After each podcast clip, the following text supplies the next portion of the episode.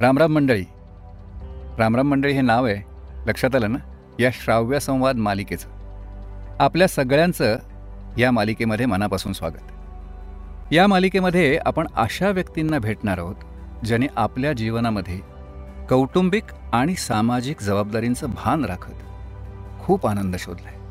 किंवा तसा प्रयत्न ते सतत आणि प्रामाणिकपणे करत आहे लौकिक अर्थाने यशस्वी व्यक्तींना ज्या निकषांनी पारखलं जातं ते निकष यांच्या बाबतीत अर्थातच अगदीच गैरलागू ठरतात. यांचा आनंद शोधाचा ध्यास आपल्यालाही प्रेरणादायी ठरेल याच विश्वासाने आपण त्यांच्याशी गप्पा मारणार. चला तर मग भेटूयात आणखीन एका आनंद यात्रेला रामराम मंडळी.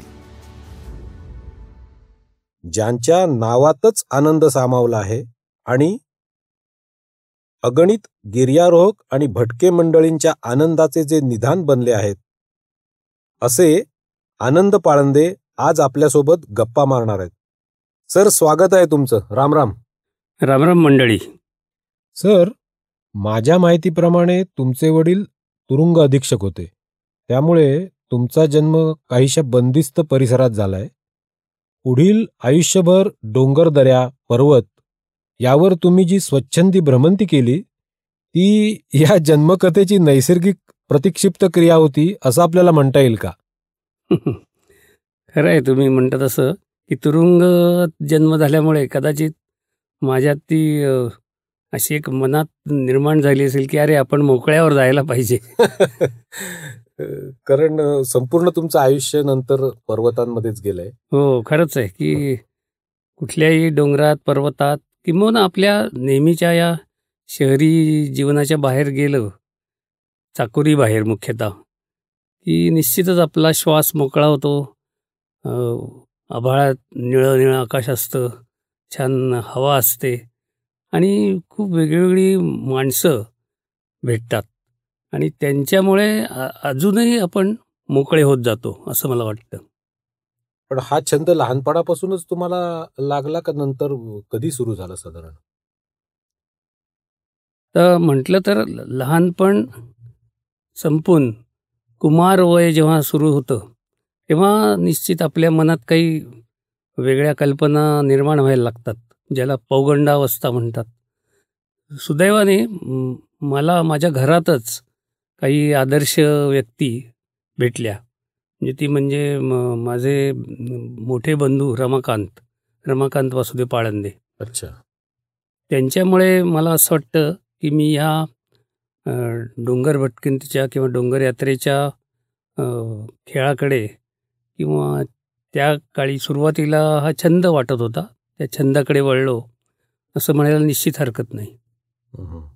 आता तुम्ही उल्लेख केलात की हा खेळ पण आपण जे लौकिक अर्थाने खेळ ज्यांना म्हणतो तसा ह्याच्यात काही कोणी प्रेक्षक नसतं ना. की तुम्ही स्वतःच स्वतः आनंद शोधत असता म्हणा वाटा शोधत असता. तर ह्याच्यात आणि या नेहमीच्या खेळांमध्ये तुम्हाला काय फरक वाटतो? बरोबर आहे. हा एक गोंधळ माझ्याही मनात अनेक वर्ष अनेक दिवस होता. किल्ल्यांवर नुसता एखादा माणूस गेला चला एक या रविवारी आपण आता या राजगडला जाऊन येऊ. तो काही आपले कुठलंही वाहन वापरेल. पूर्वीच्या काळी आम्ही एसटीन जात असू. वरती जाऊ तिथलं काही निरीक्षण करू. हवा पाणी आनंद घेऊ आणि परत येऊ. हा एक भाग झाला. याला आपण किल्ल्याचं पर्यटन म्हणू शकतो. आत्ताच्या भाषेत पर्यटन. त्यावेळी यात्रा किंवा भटकायला जाणं असं एक त्याला नाव. देता येईल स्वाभाविकपणे. पण यानंतरच्या काळात माझी उषप्रभा पागे आणि डॉक्टर बापू काका पटवर्धन यांच्याशी सिंहगडावर भेट झाली. ती अर्थातच पुन्हा माझे जे आचार्य म्हणून मी त्यांना र रमाकांत त्यांनीच ती योजना केली की तू जाऊन तिथे सिंहगडला जा आणि त्यांना भेट. म्हणजे तुला मार्ग मिळेल. मार्ग काहीतरी वेगळा मिळेल. आणि मग तिथे मला किल्ले म्हणजे फक्त इतिहास नाही किल्ले म्हणजे त्याच्या आजूबाजूला भेटणारी लोकं नाहीत. तर किल्ल्यांमध्ये विशेषतः महाराष्ट्रात जे गिरिदुर्ग म्हणतो आपण डोंगरावरचे किल्ले. तिथे गेल्यावर मिळणारा जो आनंद आहे तो एक वेगळ्या प्रकारचा आनंद हे तुझ्या लक्षात येईल. त्यांना भेटलास की ते तुला सांगतील की त्याच्यातला आनंद काय आहे तर तो दमश्वासाच्या व्यायामाचा आहे त्याचबरोबर शोध घेण्याचा आहे. त्याचबरोबर तुम्हाला काहीतरी पुढची दिशा दाखवण्याचा आहे. म्हणजे जसं की मी मग का म्हणतोय आता ह्याला खेळ? म्हणजे मी ज्या पद्धतीने डोंगरात हिंडलो तर त्याला मी का खेळ म्हणतोय? तर बापू का पटवर्धन यांनी सांगितलं होतं की तुमचं लक्ष हिमालयाकडे असायला पाहिजे जेव्हा तुम्ही डोंगरात जाता. हे बरोबर आहे की माझी जी जडणघडण झाली ती इतिहासाच्या माध्यमातून खरी झाली. म्हणजे रमाकांत पाळंदे आमचे बंधू ते तर इतिहास मंडळ जे आहे भारत इतिहास संशोधक मंडळ पुणे तिथे नियमित जाणारे संशोधक वृत्तीचे आणि त्यांचे ते बाळकडू मला लागलं. आम्ही त्यांना बाळ असंच म्हणत असू आणि ते बाळकडू शब्द त्यामुळे बरोबर आहे. कडू नव्हतं ते गोड होतं. गोड होतं पण. तर तशी तुमची तिकडे सुरुवात झाली. बरोबर. सुरुवातीला तुम्ही जेव्हा फिरायचात तेव्हा आता आपल्याला गुगलवर सगळंच उपलब्ध आहे. बरोबर. पण त्या काळात तुम्ही अभ्यास कसा करायचा की बाबा मला अमुक ठिकाणी जायचं आहे आणि तेव्हा काही त्या अशा रूढी झालेली नव्हती ना की दहा जण जाऊन आलेत पंधरा जण जाऊन आलेत तुम्हाला माहिती कळली. तर तेव्हा तुम्ही त्याचा अभ्यास आणि माहिती कुठून कशी मिळवायचा जाण्यापूर्वी. पुन्हा एकदा तेच सांगतो की रमाकांत हा माझा भाऊ. त्याच्याचमुळे त्याचंच बोट धरून मी या क्षेत्राकडे वळलो. तो ज्या पद्धतीने तिथे त्याचे नोंदी करायचा किंवा जे समोर दिसतं पलीकडे आजूबाजूला काय आहे याची तो तिथल्या स्थानिक लोकांशी पण चर्चा करायचा चौकशा करायचा. कारण नुसतंच जाऊन परत येणं ही आहे एक त्यातही एक आनंद आहे. आता तिथे इतिहास घडून गेला आहे याच्याशी अर्थार्थी तसा आपला काही संबंध नसतो. पण जर आपण काही वाचलेलं असेल त्या संबंधात किंवा कोणी आपल्याला काही सांगितलेलं असेल आता सिनेमे आहेत. आता भालजी पेंढारकरांचे सिनेमे मला रमाकांतनी बघायला सांगितले होते. तेच मी बघितले होते. त्याच्यातनं इतिहास आणि मग इतिहास हा कुठे घडला? तर किल्ल्यांवर दुर्गांवर घडला. मग तिथे गेल्यावर हे सगळं जेव्हा आठवतं तेव्हा आपलं दृष्टी असते. ती बदलते. विस्तारित होते. आणि माझंही तसंच झालं की हे असं एक एक एक एक पाऊल माझं थोडंसं पुढे पडत गेलं. अभ्यास केला. म्हणजे तट कसा आहे? तटाच्या कडेला आत पाणी कसं बाबा मिळतं गडावर? तर पाण्याची टाकी असतात. मग राहतात कसे? तर मग ज्योती दिसतात तिथे. आत्ता पडलेली दिसतात. ती. पण त्या ज्योत्यांवर पूर्वी कधीतरी इमारती होत्या. ते कसे राहत होते हे लोक? अशा तऱ्हेने तो थोडासा अभ्यासाच्या दृष्टीने मार्ग सापडत जायचा. आणि मग हे सगळं कुठे आहे? म्हणजे एक मार्गी नुसतं भटकणं हे त्यातलं ध्येय नसून त्याला इतिहासाची पण जोड तुम्ही कायम पूर्वीपासून देत आला. त्या इतिहासाची पुस्तकं वाचायची आणि मग तिथे गडावर जाऊन आपण त्याचा अभ्यास करायचा. बरोबर. त्याच्यामुळे तुम्हाला तिथे फिरण्यात नक्कीच फायदा झाला असेल. बरोबर निश्चितच. आणखी एक रमकांनी फार चांगलं माझ्या हाती साधन दिलं म्हणजे नकाशा वाचन. हा. तर बरेच जण बघतो आपण. आता तर आणि ए सीमुळे तर तुम्हाला बाहेर काय आहे हेच कळत नाही. पण पूर्वी आपल्याला साध्या लाल एस टीच्या पलीकडे दुसरं काही साधन नव्हतं. आणि आत गेल्यावर बाहेर बघणं जरी मित्र बरोबर असले तरी किती वेळ गप्पा मारणार त्यांच्याबरोबर तर बाहेर बघत राहिले की वेगवेगळी गावं दिसायची. आणि मग ही गावं जी दिसत आहेत ती जर नकाशावर मला जेव्हा बघायला सापडली की तेव्हा मला एक वेगळा आनंद मिळायला लागला त्या नकाशा वाचनाचा. की अरे आपण ह्या या मार्गाने गेलो आणि ही गावं या नकाशात पण आहेत. मग त्या नकाशाचा एक आनंद द्विगुणित व्हायला लागला. आणि मग मी जाण्यापूर्वीच नकाशे बघायला सुरुवात केली. की मग त्यामुळे कसं हे विश्व नकाशाचं तिथे प्रत्यक्षात कसं दिसतं बरोबर. हे आपापच माझ्यासमोर उलगडत गेलं. जायच्या आधी ते एक दृश्य स्वरूप साधारण बरोबर. डोळ्यासमोर यायचं त्या नकाशा वाचनामुळे. बरोबर म्हणजे आता गुगलवर सगळं मिळतंय पण नवीन जे फिरायला जाणार आहेत त्याने आधी हे नकाशाचा अभ्यास करणं गरजेचं आहे. बरोबर. अगदी आता मी म्हणतो गुगल का होईना पण तुम्ही आधी बघणं गरजेचं आहे. बरेच वेळा असं दिसतंय की तिथे गेल्यावर लोक ते काय गुगलवर बघत असतील. पण तुम्ही सुरुवात घरापासूनच जर केली बघायला तर तुम्हाला निश्चित दृष्टी वेगळी लाभेल यात शंका नाही. रमाकांतच्या डोक्यात या ऐतिहासिक ठिकाणांचं चित्रीकरण म्हणजे फोटोग्राफी स्टील फोटोग्राफी पण त्यांनी केली होती बरीच. आणि त्याच्यानंतर लक्षात आलं की अरे हे नुसतं स्टील फोटोग्राफीने उपयोग होत नाही. तर याची फिल्म्स काढायला पाहिजेत. म्हणजे मग बघणाऱ्याला हां बघणाऱ्याला ते फील येतो. तो कॅमेरा जसजसा फिरतो तस तसं आपल्याला सगळं उलगडत जातं. अगदी अंधाऱ्या भागातले सुद्धा दृश्य तुम्हाला दिसतात. जे नुसत्या एका फोटोत कळत नाही. तर ते त्याच्या डोक्यात खूप होतं. कारण तो स्वतः भालजी पेंढारकरांकडे काही दिवस जाऊन राहिला होता त्यासाठी. पण त्याच्यातनं त्याला जे काही मिळालं भालजींकडनं थोडंसं शिकायला त्याच्यावरून लक्षात आलं की ऐतिहासिक स्थळांचं दस्तावेजीकरण डॉक्युमेंटेशन करायला पाहिजे. आणि ते चलचित्रणाने जास्त चांगलं होईल असं त्याचं जेव्हा मत पडलं तर हे जेव्हा हळूहळू मला लक्षात आलं की डोंगरांमध्ये म्हणजे डोंगरांवरच्या किल्ल्यांमध्ये जो एक आनंद आहे तो गढ्या म्हणजे सपाटीवरचं समजा चाकणचा हे आहे भुईकोट आहे. भुईको- भुईकोट किल्ले. अशा ठिकाणी मला तेवढा आनंद येत नाहीये. म्हणजे रमाकांत बरोबर नसताना सुद्धा मी अगदी शालेय जीवनात सुद्धा मला आठवतंय. मी एकटा दुकटा किंवा एक दोन मित्रांसोबत जायला लागलो असं. तेव्हा काही अडचण वाटली नाही मला. आणि मग देवळं गेल्यावर देवळा काय देवळामध्ये काय बघायचं? तर गॅझेटेर हे पहिलं आमचं संदर्भ ग्रंथ मंडळात म्हणजे गेलं ग्रंथालयात. की मी म्हटलं तसे नकाशे तिथे होते तशी ही गॅझेटेर्स होती. ती. उलगडली की त्यात प्लेसेस ऑफ इंटरेस्ट. म्हणून एक भाग असतो. त्यात खूप अशी निरनिराळी गावं तिथले महत्त्वाची ठिकाणं याचा उल्लेख वाचायला मिळायचा. मग कुतूल निर्माण व्हायचं की अरे हे प्रत्यक्ष जाऊन बघायला पाहिजे. आत्तासुद्धा आपण म्हणतो की प्रत्यक्षाहून प्रतिमा सुंदर आहे बरोबर आहे. पण फोटोपेक्षा आपण जेव्हा जाऊन बघतो तेव्हा प्रत्यक्ष बघणं त्यातला आनंद हा केव्हाही आनंद असतो. मग अशा तऱ्हेने ऐतिहासिक स्थलदर्शन हा जो एक रमाकांत पळंदेंचा गुणविशेष सांगेन की त्यांना ते जास्त भावलं होतं. आणि मग त्यात अर्थातच जास्त आवड ही किल्ल्यांमुळे कारण किल्ले आणि शिवाजी महाराज हे आपल्याकडे अनेक वर्ष घट्ट नातं आहे. कारण रमाकांत पळंदे शिवशाहीर बाबासाहेब पुरंदरे संबंधित होते. नंतर साहित्यिक गोनी दांडेकरांच्या बरोबर ते त्यांनी काम केलेलं होतं आणि इतिहास मंडळात मी मगाशी म्हटलं तशी अनेक दिग्गज मंडळी डॉक्टर ग खरे असतील महामहोपाध्याय तत्वामन पोद्दार असतील. डॉक्टर कुलकर्णी डॉक्टर माटे यांच्यासारखे विद्वान असतील.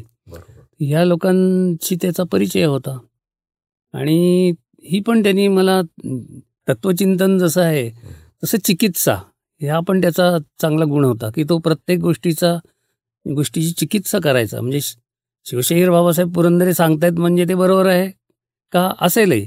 पण तरी तू ते मुळात जाऊन वाच. आणि यांनी मग इतिहास मंडळात मी बघितले तर अनेक संदर्भ ग्रंथ त्यांनी मला दाखवले. मराठ्यांच्या इतिहासाची साधनं आहेत पेशवे दप्तर आहे. आणि अ, म्हणून आहेत त्यांच्या काही दैनंदिन आहेत. तर हे जेव्हा हा जो इतिहास प्रत्यक्ष कागदपत्रांमध्ये आहे तो जेव्हा मला वाचायला मिळायला लागला म्हणजे माझं काही फार त्यातलं ज्ञान नव्हतं तेव्हाही पण तर ती एक गंमत वाटायला लागली. म्हणजे तो एक आनंद वेगळाच होता बरं का की आपण ता ह्याच्यावर गेलो राजगडावर आणि रा आता तिथे गेल्यावर वाटतं की अरे हा इतिहास इथे घडला आहे पण एक आपल्याला कळलं कसं हे लोकांना? तिथे तर काय आत्ता आत्तासारखं पुतळे नाही. नाहीत काही नाही काही नाही मग जेव्हा हे मी इतिहास मंडळात गेलो आणि त्या दैनंदिन्या तिथल्या नोंदी सगळ्या नोंदी. बघितल्या की शिवाजी महाराज एक एक ओळीच्या नोंदी होत्या की शिवाजी राजांनी केळंजा घेतला शिवाजी राजे राजगडला आले असं एवढ्यावरनं सुद्धा एक मनात असा थर्राट निर्माण व्हायचा थरथराट की अरे किती? कसं हे एक वेगळं हे की कशा या नोंदी आहेत आणि ह्याच्यावरनंच तर सगळे ते इमले अं, शिवशाहिरींनी जे शिवचरित्र लिहिलं. किंवा इतर सुद्धा ज्या कादंबऱ्या त्यावेळी बघायला मिळाल्या रणजित देसाईंची श्रीमान योगी की हे चित्रीकरण किंवा हे जे त्यांनी लिहिलंय हे सगळं मूळ आहे ते हे संदर्भ आहेत. आणि मग त्याच्यातनं एक वेगळा आनंद मला मिळायला लागला. ही जी सह्याद्रीतली भ्रमंती आहे ती अशी की भरू बरेच वर्ष तुम्ही सह्याद्रीत भ्रमंती केलंय. आणि त्याच्यानंतर मग तुम्हाला हिमालयाचं आकर्षण वाटायला लागलं का? कसं काय झालं ते? नाही याच्यात कसं झालं हे साधारण हा माझ्या मते एकोणीसशे चौसष्टचा सुमार आपण म्हणू की त्यावेळी गोनी दांडेकर साहित्यिक आणि शिवशाहीर इतिहास तज्ज्ञ बाबासाहेब पुरंदरे बाबा पुरंदरे यांनी ती दहा दिवस दहा दुर्ग म्हणून एक डोंगर यात्रा काढली होती. म्हणजे तो लोणावळ्याच्या आसपासचे पाच गड आणि सिंहगड राजगड तोरणा लिंगाणा रायगड. हे एक पाच. असे ते दहा यात्रा या डोंगरांची यात्रा किंवा गिरिदुर्गांची यात्रा किल्ले यात्रा असं त्यावेळी काढली होती. आणि ही कल्पना तेव्हा खूपच नवीन- होती नाविन्यपूर्ण होती. एका फटक्यात दहा गड करायचे असे दहा दिवस. तर हे लोक पुण्यात न नूतन मराठी विद्यालयात त्यांचा मुक्काम होता. आणि त्यावेळी मग अं, रमाकांत बरोबर मी तिथे त्यांना भेटायला गेलो होतो. म्हणजे त्यांचं ऐकायला अनुभव. आणि तिथे ती एक ठिणगी पडली की अरे आता हे सिंहगड विशाळगड असे आपण नुसते जाऊन आलो. पण एखाद्या गडावरनं दुसऱ्या गडावर जाणं त्या गडावरनं आणखी पलीकडे जाणं. जे यांनी केलं की सिंहगडावरून ते राजगडला गेले तोरण्याला गेले आणि खाली लिंगाण्यावरनं रायगडला गेले. हा जो काही त्यांनी प्रवास केला ना त्याचं मला आकर्षण त्यांनी जे सांगितलं त्यावेळेचा. अनुभव त्यातून लक्षात आलं की अरे हा ही निसर्गाची काहीतरी वेगळी किमा आहे बरं का याच्यात. नुसताच हा इतिहास नाही आहे तर सह्याद्रीतलं जे भटकणं आहे सह्याद्रीत डोंगरदऱ्यातनं. डोंगरदऱ्या बघणं आहे वेगवेगळ्या ठिकाण म्हणजे सिंहगडहून राजगडला गेल्यावर राजगडहून सिंहगड कसा दिसतो? हे जे तेव्हा अप्पांनी सांगितलं दांडेकरांनी अप्पा दांडेकरांनी. नाहीतर मग तुमचं एकांगी होतं. एक-. बाजून जायचं एका बाजूने खाली यायचं. त्यामुळे एका बाजूने जायचं आणि दुसऱ्या बाजूने गडाच्या पलीकडे गेलं की तुम्हाला तिकडनं पण तो प्रदेश बघायला मिळतो. आणि पायथ्याचे गावातली लोक तुम्हाला याच्यातनं तिथली संस्कृती आपण ज्याला म्हणू की संस्कृती महाराष्ट्राची. माणसं वाचायला मिळतात त्यांच्याशी काही बोलायला मिळतं. हा आणखी एक त्यांचा गुण की ते गेले पहिले कुठेही की पहिल्यांदा तिथल्या आसपासच्या माणसांना भेटलं. स्थानिक माणसांना भेटायचं. आणि मग त्यांच्याकडे काय माहिती आहे याची? ती काढून घेणार आणि मग तो आणखीन त्यांचं हे वाढायचं. तर तेच मला लक्षात आलं की आम्ही पानशेतून रायगडला गेलो होतो. रायगडला त्यावेळी शिवपुण्यतिथी साजरी आताही होते. चैत्र शुद्ध पौर्णिमा त्या दिवशी ती होते. मग तो म्हणला की आपण आता एकदा रायगडला जाऊ चालत पानशेतवरनं. त्याप्रमाणे मी आदल्या दिवशी का दोन दिवस आधी निघालो आणि पानशेतला मुक्काम करून पानशेतून सकाळी निघून रात्री रायगडला गेलो. आणि मग त्यात पहिल्यांदी सह्याद्रीतनं सह्याद्री पर्वताचं सुद्धा एक देखणं दर्शन. आणि समोर रायगड. हं. हे जे काय दर्शन मला अजूनही आठवतंय ते अजूनही डोळ्यासमोरून जात नाही फार विलक्षण असं दृश्य होतं म्हणजे ते सह्याद्रीचे कडे बघून तुम्हाला हं. पुढे हिमालयात जावं हां. असं वाटलं त्यावेळी सुद्धा हिमालयात नव्हता डोक्यात डोक्यात. सह्याद्रीचं जे रूप बघितलं अवघड दर्या खोरे आणि त्यावेळी झालेली घसरण हं, हं. की ते ह्या वाटांवरनं जी घाबरगुंडी मी म्हणेन की रमाकांत असा पुढे थांबायचा जाऊन मग आम्ही जरा बसत. बसत कसं तरी उतरायचो. सांभाळत हं, आणि मग ती होणारी दमणूक ते ऊन मग पाणी कमी मग ती वाटेत करवंद खायची कैऱ्या मिळाल्या तर कैऱ्या खायच्या असं ते एक वेगळाच आनंद होता तो. आणि मग तिथे काहीतरी लक्षात आलं की हे नुसतं किल्ले भटकणं नाही आहे काहीतरी निसर्गाशी जुळवून घेणं निसर्ग बघणं आहे.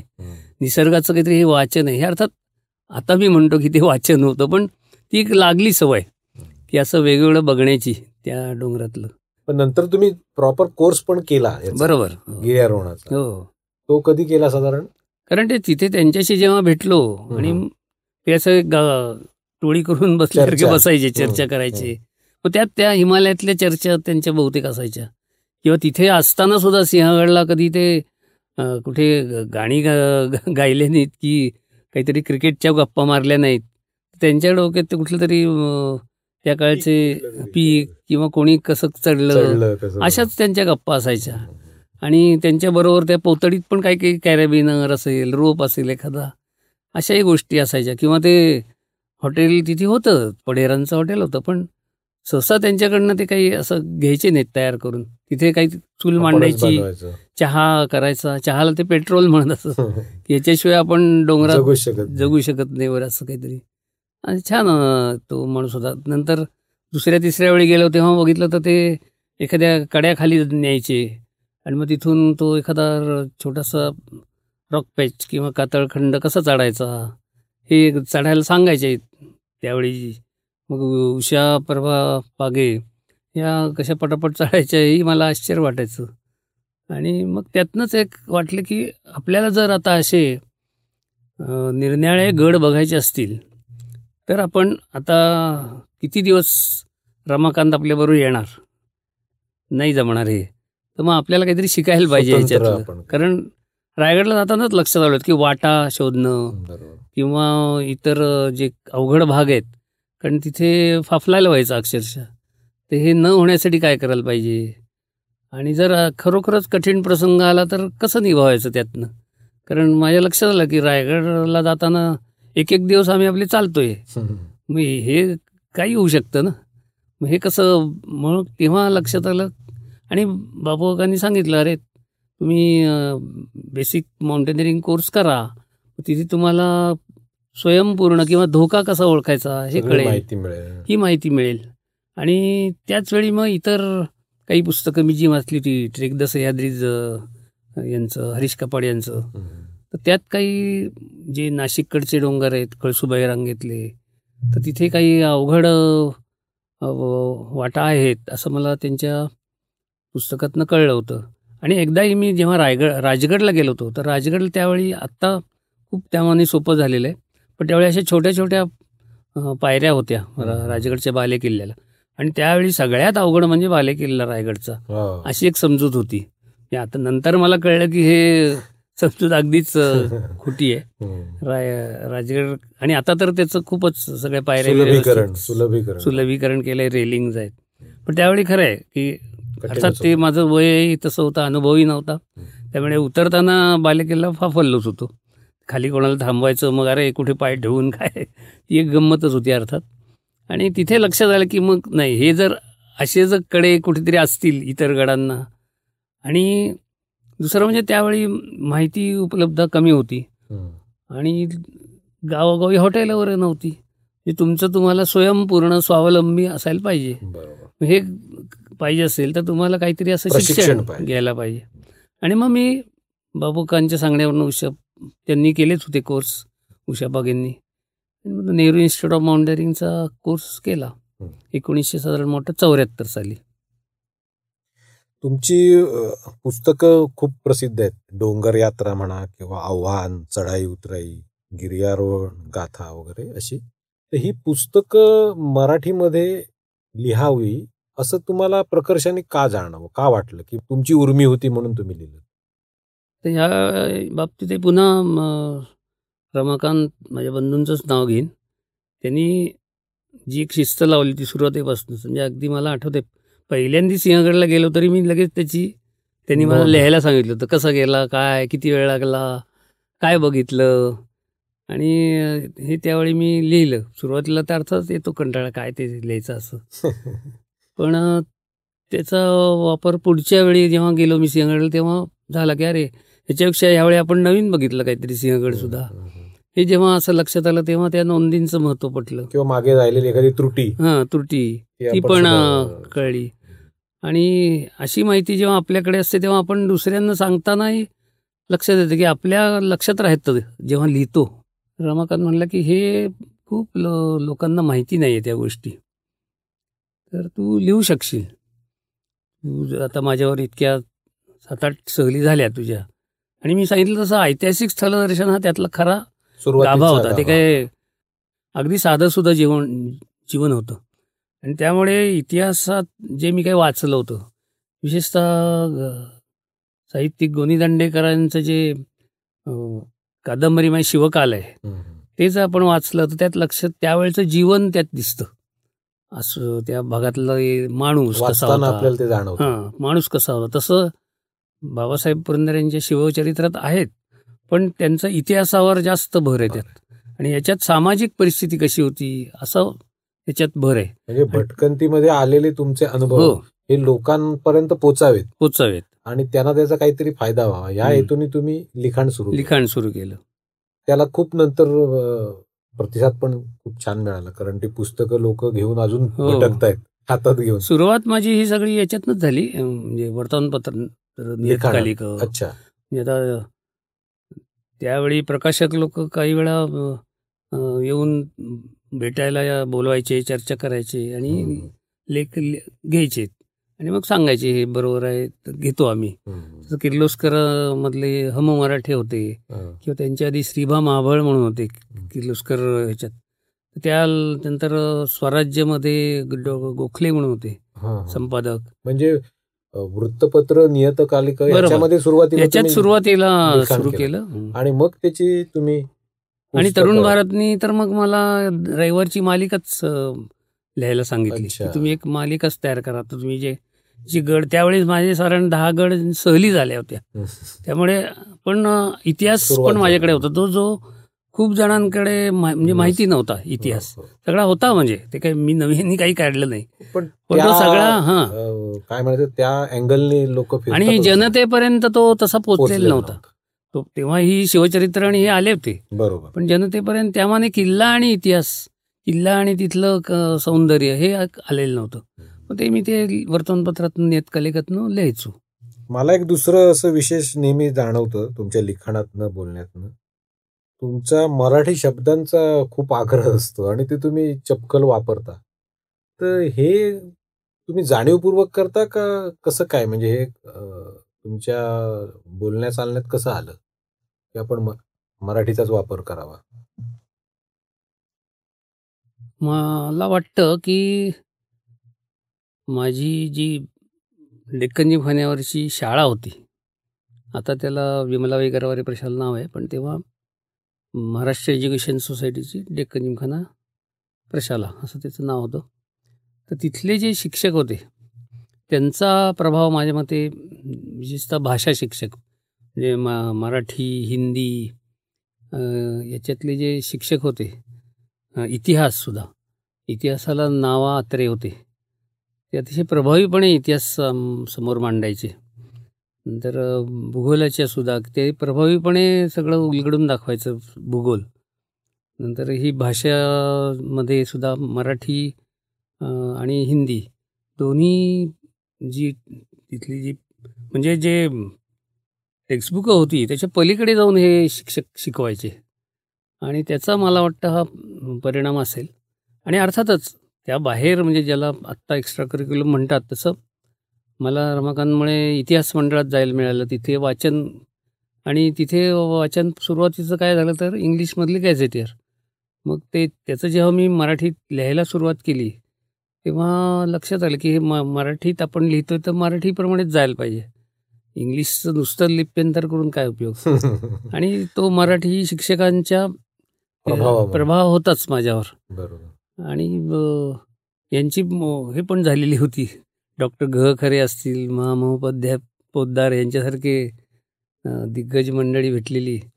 आणि त्याचा म- मला वाटतं प्रभाव असेल आणि असं वाटलं की हे आपण जर मराठी लिहायचं असेल तर मग तेही चांगलंच लिहायला पाहिजे ना कारण इंग्लिश जे मला चांगलं वाचायला मिळालं होतं तिथलं तर मग मराठी लिहिताना पण आपण चांगलंच लिहायला पाहिजे.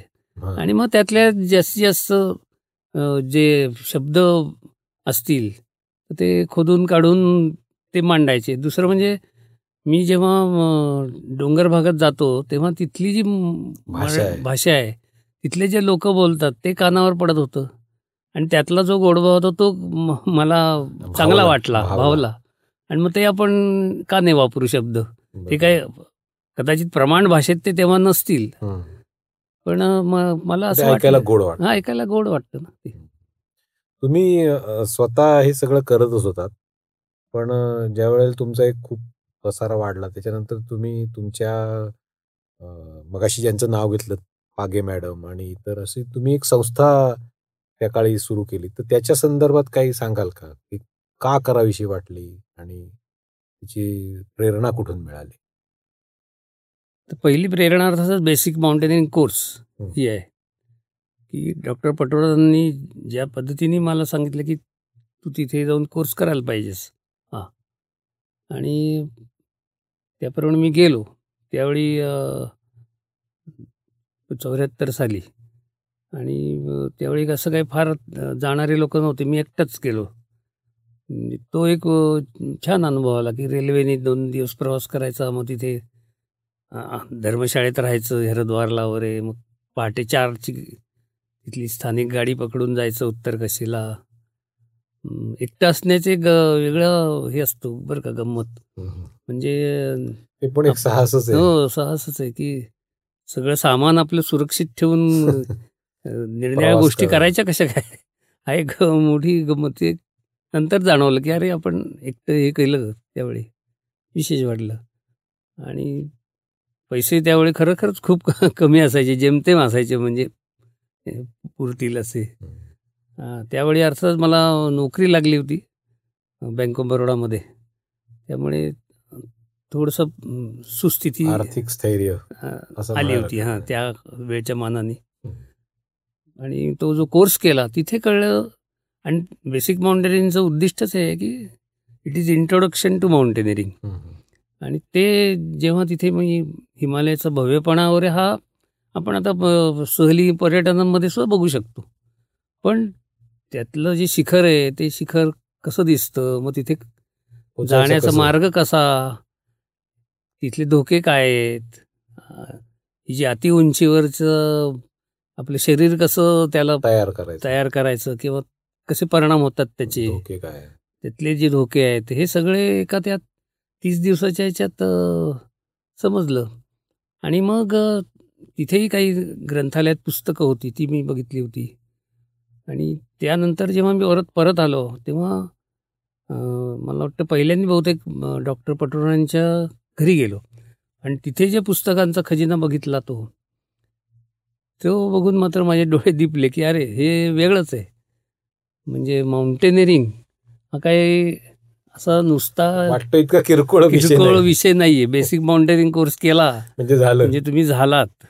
माउंटेनियर असं नाही. कारण अहो, त्याच वेळी पाश्चात्य युरोपियन असतील अमेरिकन असतील जर्नल्स होती तिथे त्यांच्याकडे बघायला मिळालेली.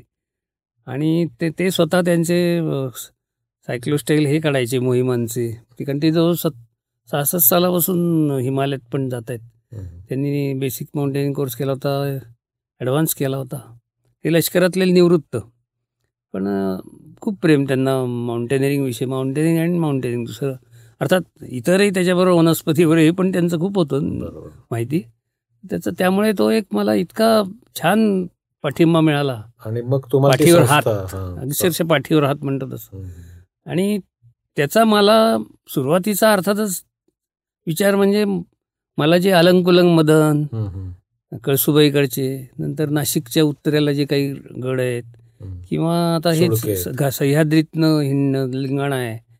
इथे जायची जी इच्छा निर्माण झाली होती तर ती मला ह्या कोर्समुळे लक्षात आलं की अरे आपण धोका काय हे कळू कळलं आपल्याला आणि रोपचा वापर दोराचा वापर कसा करायचा हे सगळं शिकायला मिळालं आणि त्याचा उपयोग मला ह्या सह्याद्रीतल्या डोंगर रंगांमध्ये खूप झाला म्हणजे प्र- प्रश्नच नाही म्हणजे मी पूर्णतः स- स्वावलंबी हिंडू शकलो. त्यानंतर.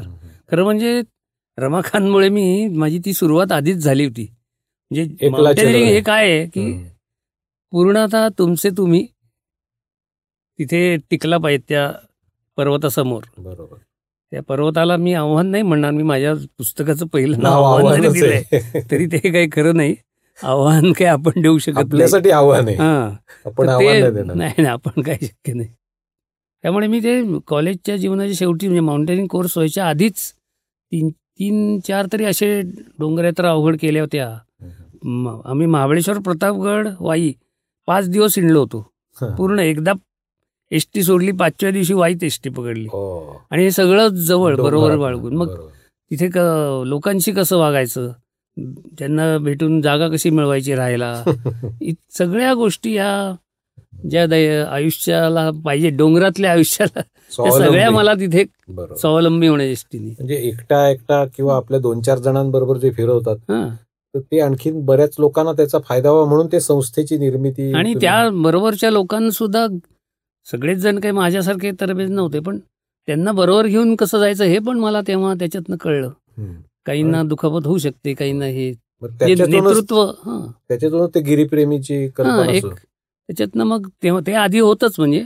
आणि कोर्स केल्यावर मुख्यतः गिरीप्रेमी आता मी पंच्याहत्तरला कोर्स केला. त्यानंतर आम्ही गिरीप्रेमीची स्थापना तेव्हापासून सुरू होणार असं दिसतंय. कारण आम्ही मला तो बँक ऑफ बरोडातला मी जिथे नोकरीला होतो तिथे एक साखर कारखान्यावर दिलीप निंबाळकर म्हणून भेटला. त्याला त्यालाही ही आवड होती खूप. पण त्याला मार्ग सापडत नव्हता तिथे. कारण अशा ठिकाणी तर पोचलेच नव्हतं काही. बरोबर. तो तो माझ्यावर येऊ लागला. असे आमचे एक एकमेक सगळे चमू किंवा तयार झाली तुकडी. मग आम्ही लिंगाणा चढलो लगेच पुढल्या वर्षी. म्हणजे अठ्ठ्याहत्तरला पहिल्याने लिंगाणा जो मुंबईकरांना चढला. हम्म. नंतर एकोणऐंशी का ऐंशी साली आम्ही लिंगाणा चढलो.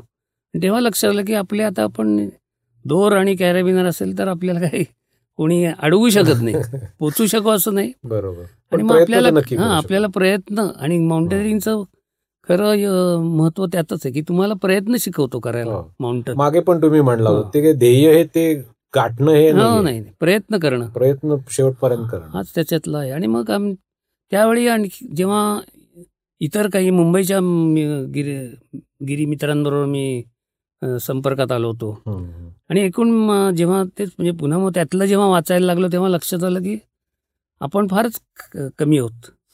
याच्यात की आपलं म्हणजे जवळजवळ शून्य आहे आपलं योगदान महाराष्ट्राचं. म्हणजे तुलनेने बघितलं तरी पण तेव्हा किती तीस एक वर्ष झाली होती महाराष्ट्राचं हे होऊन सुद्धा बरोबर पण त्यामाने आपण ज्या पद्धतीने शिखरांवर जायला पाहिजे युरोपीय आणि यांची तुलना केली ती आता-. बापोकांकडे असेल किंवा आणखी मला वाटतं ठाण्याचे शशी रानडे म्हणून आहेत त्यांच्याकडे उषा घेऊन गेली होती उषाचे ते मित्र. त्यांच्याकडे काही पुस्तकं बघायला मिळाली आयगर सँक्स आयगर पर्वताचं चढाई एडवर्ड व्हिम्परचं मेमॉरीज ऑफ आल्स वगैरे असे. मग त्याच्यातनं अजून एक हे निर्माण झालं. की उर्मी. की आपण हे करायला की पाहिजे. आपण हे असं का नाही करू शकत बरोबर. मग आपण करायला पाहिजे. मग त्यासाठी एक जुळवाजुळव करण्याच्या दृष्टीने जेव्हा लक्षात आलं की तेव्हा म्हटलं की आता संस्था पाहिजे बरोबर.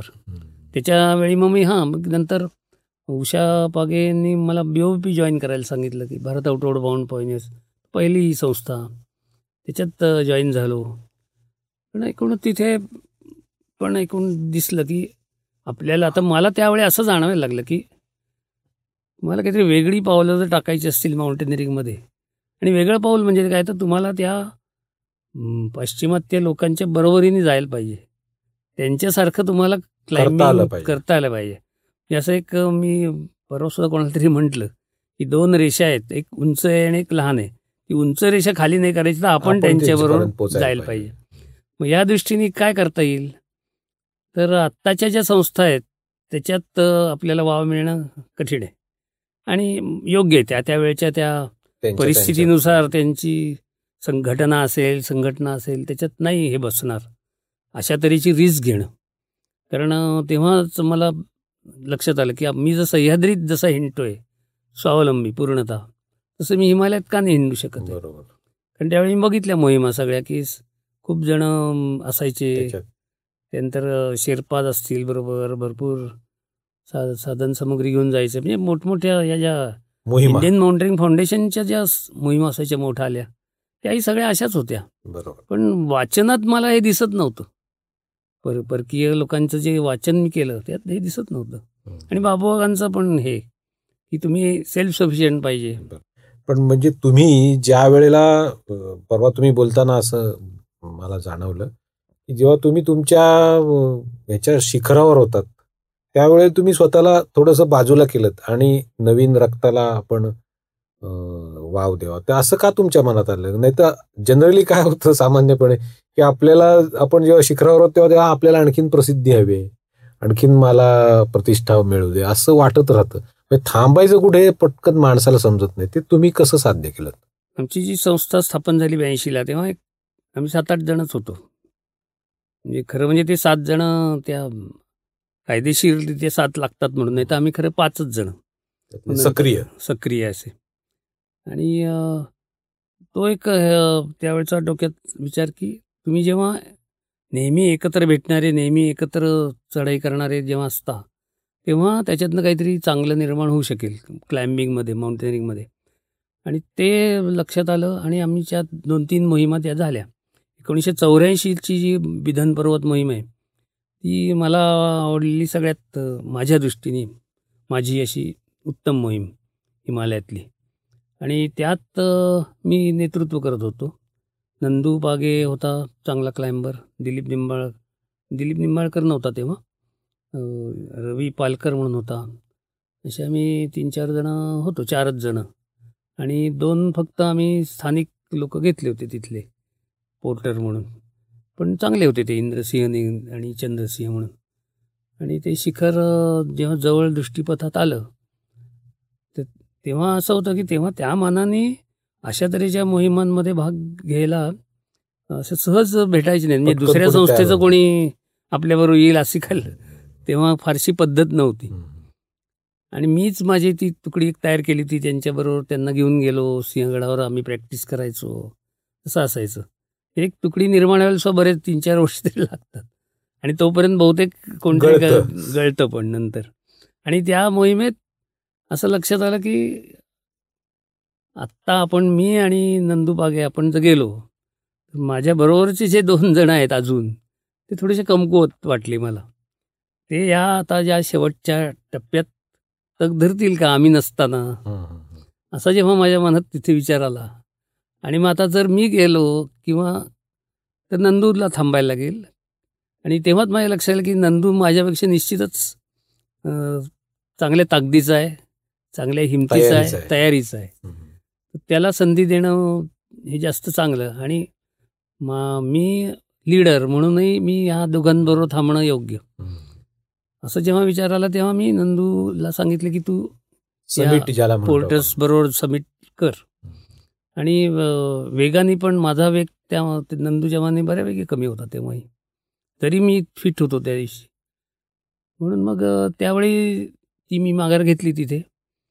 आणि सबमिट करून हे खाली आले मग आम्ही परतलो आणि त्यावेळी असं लक्षात आलं की माझी कुवत किंवा माझी जी कपॅसिटी आहे ती निश्चित लिमिटेड आहे पण मी नेतृत्व वगैरे करू शकतो पण. ज्याला सबमिट करणं वगैरे हे ह्याचं जे ज्ञान म्हणू किंवा जी जी ताकद लागते हो वेगाने जाण्याची जरा शेवटच्या शेवटच्या टप्प्यात. कारण अल्टिट्यूडला तुम्ही वेग कायम ठेवू शकला पाहिजे तर सबमिट होणं सोपं जातं. आणि मग म्हटलं हे आपण स्वतः जर नाही होत आपली ती ताकद तर आपण हे दुसऱ्यांवर सोपं व्हायला पाहिजे. त्या त्यात तेव्हापासून म्हणजे किती ब्याऐंशीला आमची स्थापना आहे त्र्याऐंशी चौ त्र्याऐंशी चौऱ्याऐंशी चौऱ्याऐंशीला लगेचच मी म्हटलं अरे दुसऱ्यांना संधी देणं चांगलं आपण म्हणजे उगाच आपलं घोडं दामटण्यात हां, काय अर्थ नाही. आणि इतरही भरपूर कामं असतात प्लॅनिंग हो. मध्ये खूप लागतं ते खूप मोठे. काय म्हणायचं आपण ते सगळ्या मोठ्या टीमचं ते काम. टीमचं काम आहे ते म्हणजे सोपं फक्त. आपल्याला दिसतो हो बरोबर. पण त्याच्यामागे खूप मोठं खूप मोठं हे आहे त्याचं टीम वर्क असतं आणि ते सगळं टीमवर्क मी करत होतो आणि आनंद घेत होतो. आणि तेच पुन्हा त्यातच जी नोंदी करणं. हा जो एक मला सूक्ष्म निरीक्षण आणि नोंद. हे हे त्या त्यावेळी पण. त्यामुळे त्याच्यातनं आपण आनंद घेऊ. जे क- हे लोक सांगतील. आणि इतरांना प्रोत्साहित. प्रोत्साहित होईल. आणि हे वाढेल ना जरा. बरोबर. नाहीतर मग आपण आपल्यात ठेवलं तर इतर संस्था जशा तेवढ्या कार्यक्षम नाही आहेत तसंच होईल. मग अशी तुम्ही म्हणालात की ती आताची जी मोहीम आहे ती माझी सगळ्यात आवडतीची. म्हणजे तुमच्या आयुष्यातला तो सगळ्यात अत्युच्च आनंदाचा क्षण आपण म्हणू शकतो निश्चितच म्हणजे हिमालयातल्या माझ्या माउंटेनिंग मधला. तुमच्या तर. निश्चित म्हणू शकेन मी की मी फिट उत्तम होतो.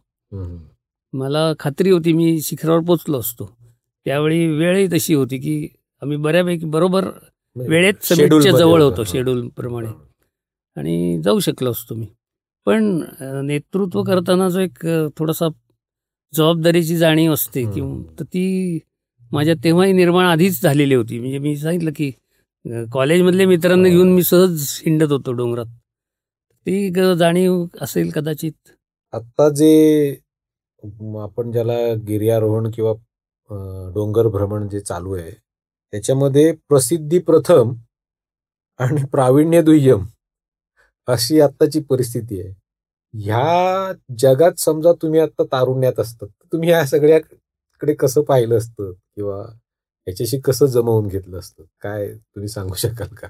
आता खरं म्हणजे हिस्ट्री रिपीट्स म्हणतात ना तसं आहे. म्हणजे मी जेव्हा तरुणपणात आलो होतो तेव्हाही अशीच परिस्थिती समोर उपलब्ध झाली होती मला.